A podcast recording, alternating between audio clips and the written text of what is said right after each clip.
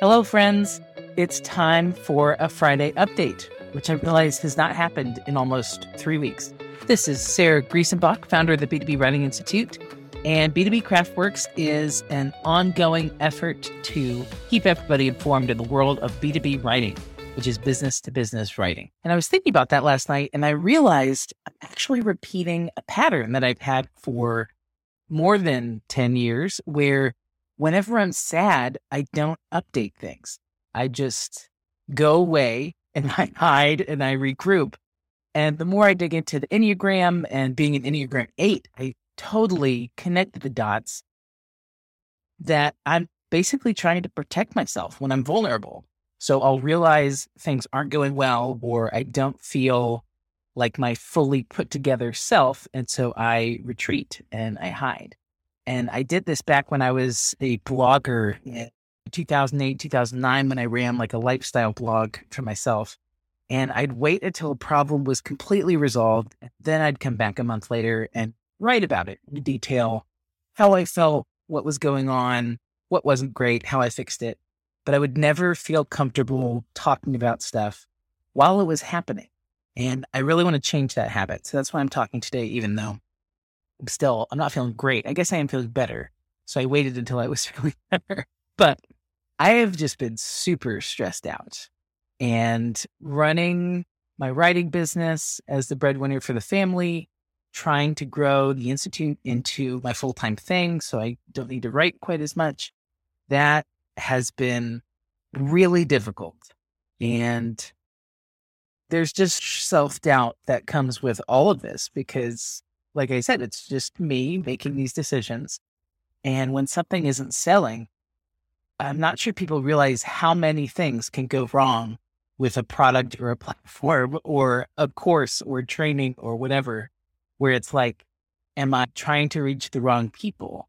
Do I have the wrong offer? Is it at the wrong price range? Like you're just evaluating this thing you love negatively all the time and discounting all the positive.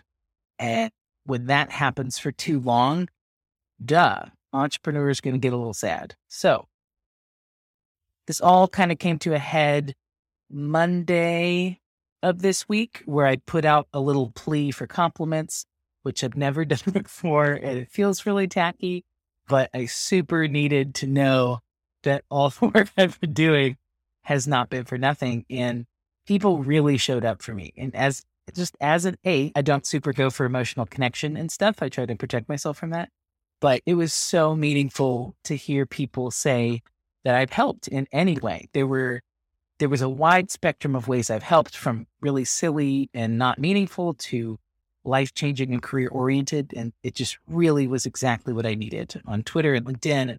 I even had some emails come through from people who might not have interacted with me the way I've been showing up in the world. So I would have had no idea. So I just want to, if you're one of those people who shared, it just, it meant everything to me. And I'm reading through those things every day and just trying to keep that drive going to keep doing this because I really believe in what's happening.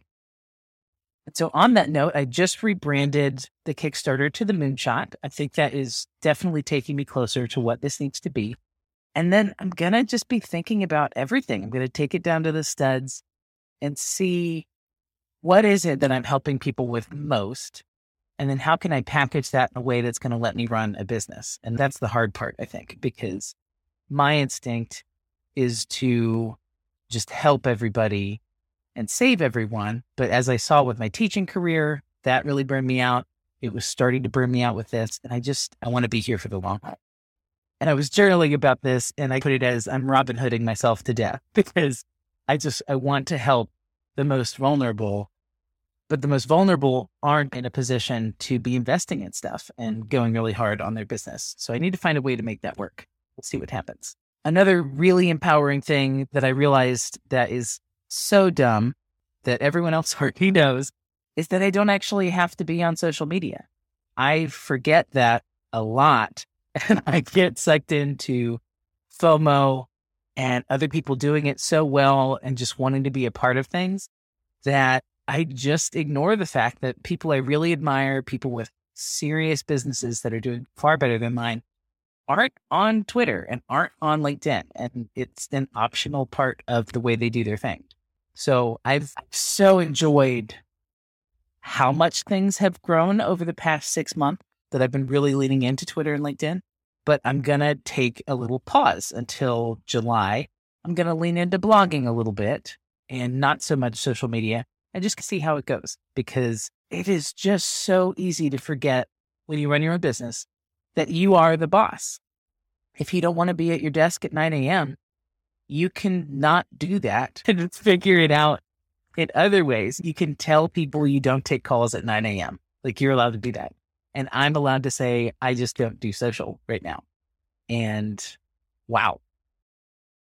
And maybe that is a indicator of just leaning more into long form and going back to where I'm most comfortable, which is writing, because I'm going to be putting the B2B writing seminar into a book format.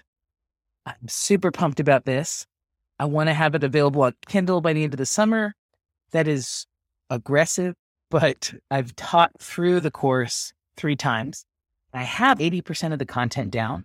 So, really, this month and next month, I'm just going to focus on bringing those parts together, interpreting it for the written word instead of the spoken word, the training word. And with the help of my unofficial writing coach, make sure that I'm writing it for the right people. Because my first instinct was to say, this is just for anybody who wants to be in the B2B writing seminar and can't. But in reality, this is going to be something that stands for what I'm doing. So I think it needs to be a little bigger picture than that. So, like you said, I know that is aggressive, but because it's so different from what I've been focusing on with social media and speaking and podcast interviews, I think it'll be relaxing to lean into that and have longer periods of writing. So part of the reason life is hard is because of institute stuff, but it's also just life. Like my home life is really hard right now.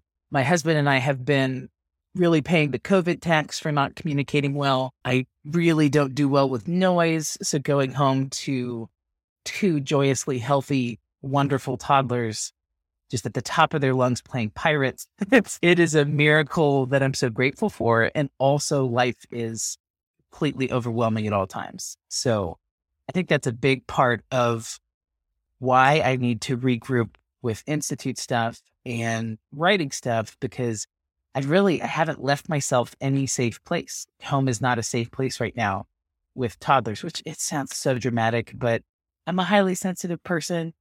I'm an introvert it just hurts to live with toddlers, and I accept that.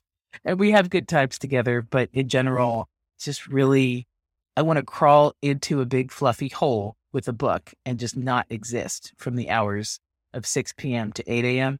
And that's just not an option when you live with small children. So if you don't live with small children, this is just a gentle reminder to go crawl into a big fluffy hole for 12 hours and enjoy yourself and think of me because I can't do that right now. And then with work stuff, the way I've been operating, splitting my time between the writing business and the Institute, I end up leaning hard into billing to get that really high and then leaning away into the Institute to make progress with that. And so that is just such a high and low flux that it ends up being really stressful. So part of what I'm trying to do is calm it down normalize those things and just have consistency on both sides, which does not come easily to me. I want to I want to have an idea and have it done within a couple hours. And I've been able to do that with so many things that it's really frustrating when I can't do it with this. But awareness is everything. So to get some of that consistency, we're actually looking at a lot of really radical options at home. So my husband might go back to work with a virtual job, which would let me lessen up on some of that financial stress, which is just so real. I want to shout out to all the breadwinners, male or female, whatever's going on. It is a lot more pressure than it looks like. And whatever income level you're trying to reach, it's just a lot of pressure to know that if you are sick, if you get hurt, your whole family's livelihood is at stake. That's just not been a healthy experience for me. I may, and this is going to hurt, I may let go of my co working office. I've really enjoyed it. I've had it for about a year, mm-hmm. and it let me have the B2B Writing Institute logo on the door, which, of course, is one of my life highlights. But I don't know. It's really expensive. And that would let us have a little more flexibility. Of course, that would have some trade offs where it thrusts me mm-hmm. right back into toddler noise if school is canceled. But the closer I get to 40, which is about two years away, I know the secret is that I actually have control over a lot of the stuff that I don't think I have control over. So, within reason, if I don't fix it, that's really on me. So, if I'm walking around strung out about work 13 hours a day, and then I'm grumpy with my family, and then I'm sleeping really stressed and feeling attacked all the time, at this point, it's all on me. Like I'm making choices that lead to this situation. And that can be stressful when it's unreasonable. If you put that pressure on yourself unreasonably and try to take responsibility or ownership over things that are outside your control, that is stressful. And I would not recommend you do that. But for little things like this, like what my day to day life looks like, what mm-hmm. my day at the office looks like, when I'm released from home, which I say that it sounds like being released from prison, but when I'm released from home around 8 or 9 a.m., and I don't need to be back until 5 or 6 p.m., I have control over those hours. And I just have not acted like I do. I've acted like a victim with those hours. An example might be that I've had a gym membership at American Family Fitness, and I have walked into that building twice in a year. Both of those were with the children in the past month or two. So it's that's on me. I run my own schedule. I don't go to the dentist and I really need to. That's on me. And seeing this pattern and seeing that I've worked for myself for nine years and never once have I enjoyed sleeping in or enjoyed a full day off or gone to an art museum during the workday.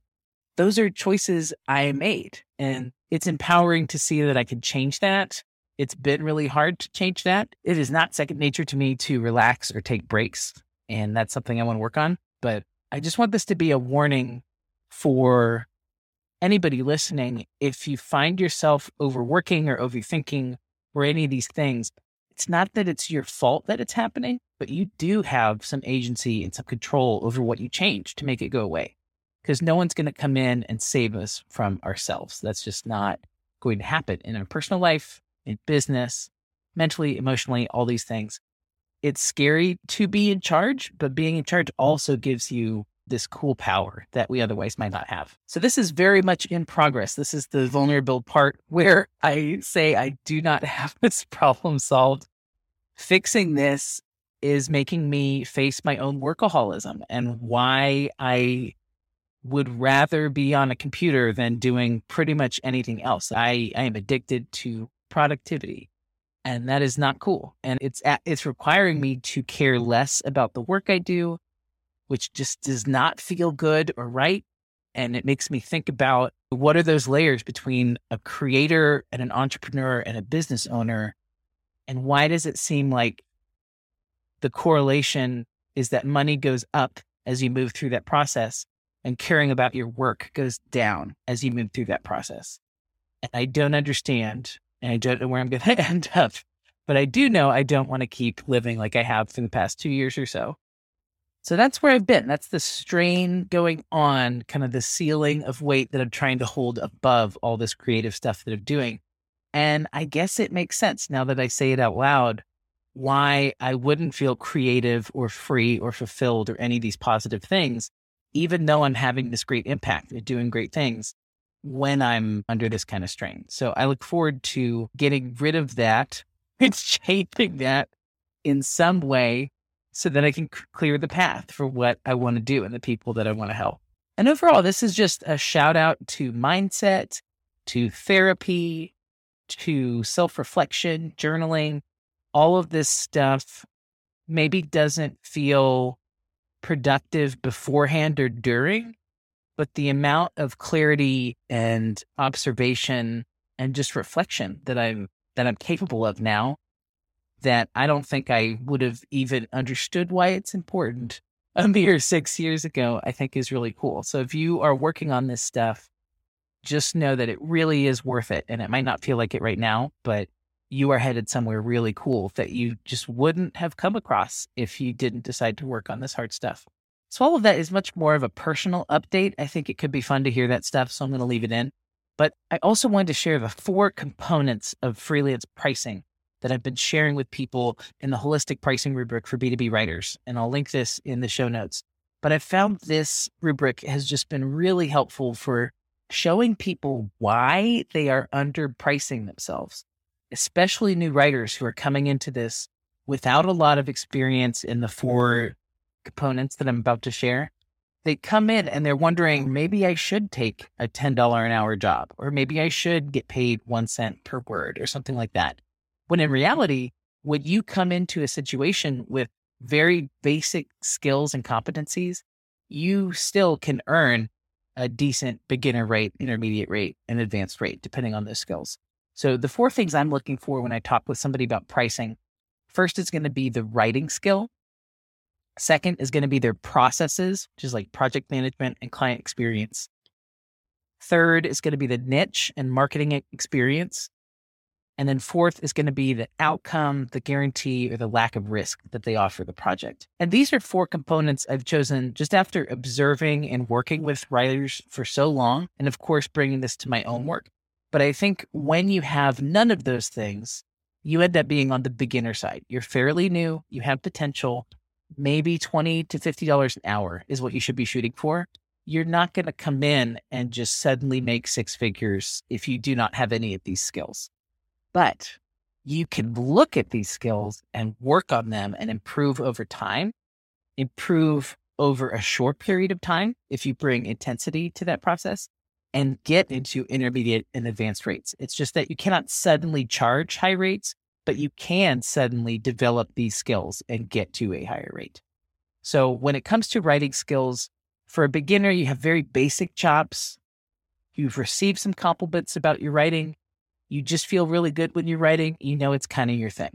As an intermediate person with writer skills, you're getting the hang of everything. You might start learning some formats.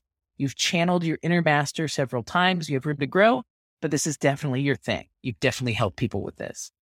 Once you get to the advanced level, and this is where you're at the max of the pay scale, 300 to 500 an hour or more, I've seen more, you have true craft. Your words bend to your will. You know how to write on behalf of a brand or a person. You can do it masterfully. You have confidence and knowledge and training and experience in what you've been doing. And that's where you are an advanced person with writing skills. When it comes to processes, a beginner is flying by the seat of their pants. you are Googling the format, you're Googling how to, what questions should I ask? You're willing to give it your best shot. You have goodwill towards the writing process but you are more or less making it up. That is how it is when we're starting. No shame in that. When you get to an intermediate level, you start to have some pretty darn good processes in place. You're giving a pretty good client experience. You tend to manage the project. You know what the next steps are, and you can lead a client through that. You're guiding clients in the right direction. Sometimes you're still a little unsure if you're the one in charge, but in general, you know where you're headed with this. When you become an advanced writer, when you have advanced processes, project management, and client experience, you have operations and you have processes. The experience for a client is seamless. You're reliable. They know what they're going to get. You're walking clients through something. So they have this controlled experience that is that of an expert. When it comes to the niche and marketing experience for a beginner, do not have any experience. It doesn't matter who you're writing for, what you're writing about. Your background doesn't factor into it very much. You're just willing to learn, which is a wonderful place to be. When you get to an intermediate space, you understand how marketing works. You have that basic knowledge, especially B2B. You understand what those degrees are between your client's audience and what they're trying to do. You have applied this to a specific niche or industry. So maybe three or four different topics. You've read a couple studies in each of them you have a general awareness of what those key terms are and stuff like that. So you haven't super niched anywhere, but you are more than the average bear. For an advanced person in a niche or marketing experience, you have very specific experience and clips and background knowledge about an in demand area of expertise or marketing function. So this means you can write for chief finance officers and know what they care about because you've read Deloitte's priorities of chief finance officers for three years running, and you interviewed a couple of them. right? That's the kind of experience you have when you are an expert in this area and you are demanding a really high rate. And then finally, the fourth component is the outcome guarantee or lack of risk. And again, for a beginner, you're coming in and you have few or no examples of what you do. You have all the signs of potential, like maybe you seem trustworthy, you're gung ho about getting it done, but no demonstrated proof yet. You don't have any clips on your site. You don't have any recommendations or testimonials. You're just out there. That's our beginner, 20 to $50 an hour. You're riding on your potential and your energy. That is what's happening. For an intermediate outcome, guarantee or lack of risk, you have a positive track record. So you're starting to have some examples of outcomes or a positive track record of your work. You have some clips. You have some positive feedback from clients that you've been able to share. Now, examples of positive outcomes can also be the actual results of the marketing campaigns that you've run, which, frankly, especially in long form content, I don't see that a lot. I don't see direct evidence of positive outcomes or ROI in marketing. In copywriting, you're probably going to see that a little more. People can show you improvements in click rates and open rates people could show you actual sales and lead generation and stuff like that, which is this just makes this component really interesting to me because this is the one that I never leaned into too hard. I focused on having positive testimonials and a great track record of clips, but I never really got to the demonstrated proof of marketing results personally. So if I were looking at this and trying to figure out how I could charge more, this is the one I'd lean into personally right now. And then when you are advanced in this area of outcome for clients, a guarantee or a lack of risk, you're going to have demonstrated proof. You're going to have clear examples of specific outcomes people get when they work with you. You're going to have case studies, maybe a downloadable PDF about somebody's success story from working with you on marketing or content, stuff like that. In copywriting, I think this is going to be a bit more important because people want to see that your landing page converts or that your email copy builds relationship and has people writing you back, stuff like that. With a white paper, with an infographic, that's going to be more difficult. I won't say it can't be done, but that's what I'd be looking for if I were trying to lean into demonstrated proof to improve my pricing. And like I said, this was really resonating with people because I would have established or intermediate people coming through who are still charging $25 an hour. And they'd see this and say to themselves, wait a second, I am pretty good. I have great processes. I'm very deeply niched and I have a positive track record. Why am I still charging $25 an hour? I definitely can make the case for 75 or more. And seeing that kind of behavior take place is beautiful to me because you cannot, you can't just raise your prices and go about your business. You have to believe that you are worth these things. And it's hard to figure out, it's hard to believe that if you don't have evidence or reasoning behind you. And I think this rubric provides a lot of that great reasoning. But there's always a caveat for that. So this is just my opinion of seeing a couple thousand writers doing this in my own career. So I think this is a really powerful thing to look at. There could be factors that are not listed here. And if I find them, I will add them. And that brings us to the end of the Friday update. I'm really grateful to be here talking with you and to have this voice. And I hope to be a little more consistent as I lean away from social media into longer form, more slow paced things like the podcast, blogs, and things like that. In fact, I actually have the first blog already up on the site, and I'll include a link to that. But it's called Processes for B2B Writers How to Do Writing Work Quickly and Efficiently. And it walks through if you're looking at that pricing rubric and you want to lean into processes, what are the processes you need to have in place to start to grow that side of your business and that side of your pricing. Coming up next week, we're actually going to have a training inside the membership on processes. And this one will focus on proposals and invoicing for clients. And so I'll talk about some best practices there. We'll look at some of the most common technology to use for that. And then some of the uncomfortable things that can come up, like when you're going to get paid, how much to offer people, how to deal with scope creep, all of that. And that's going to be right on the heels of the next bundle sale, which is four or five of our trainings packaged into one low price offer. And this one's going to focus on processes. So if this is an area that you are interested in, you definitely want to stay on the list. Check that out. It'll be on sale next Wednesday through Friday. So there it is. Thanks for coming along. I'll talk to you later.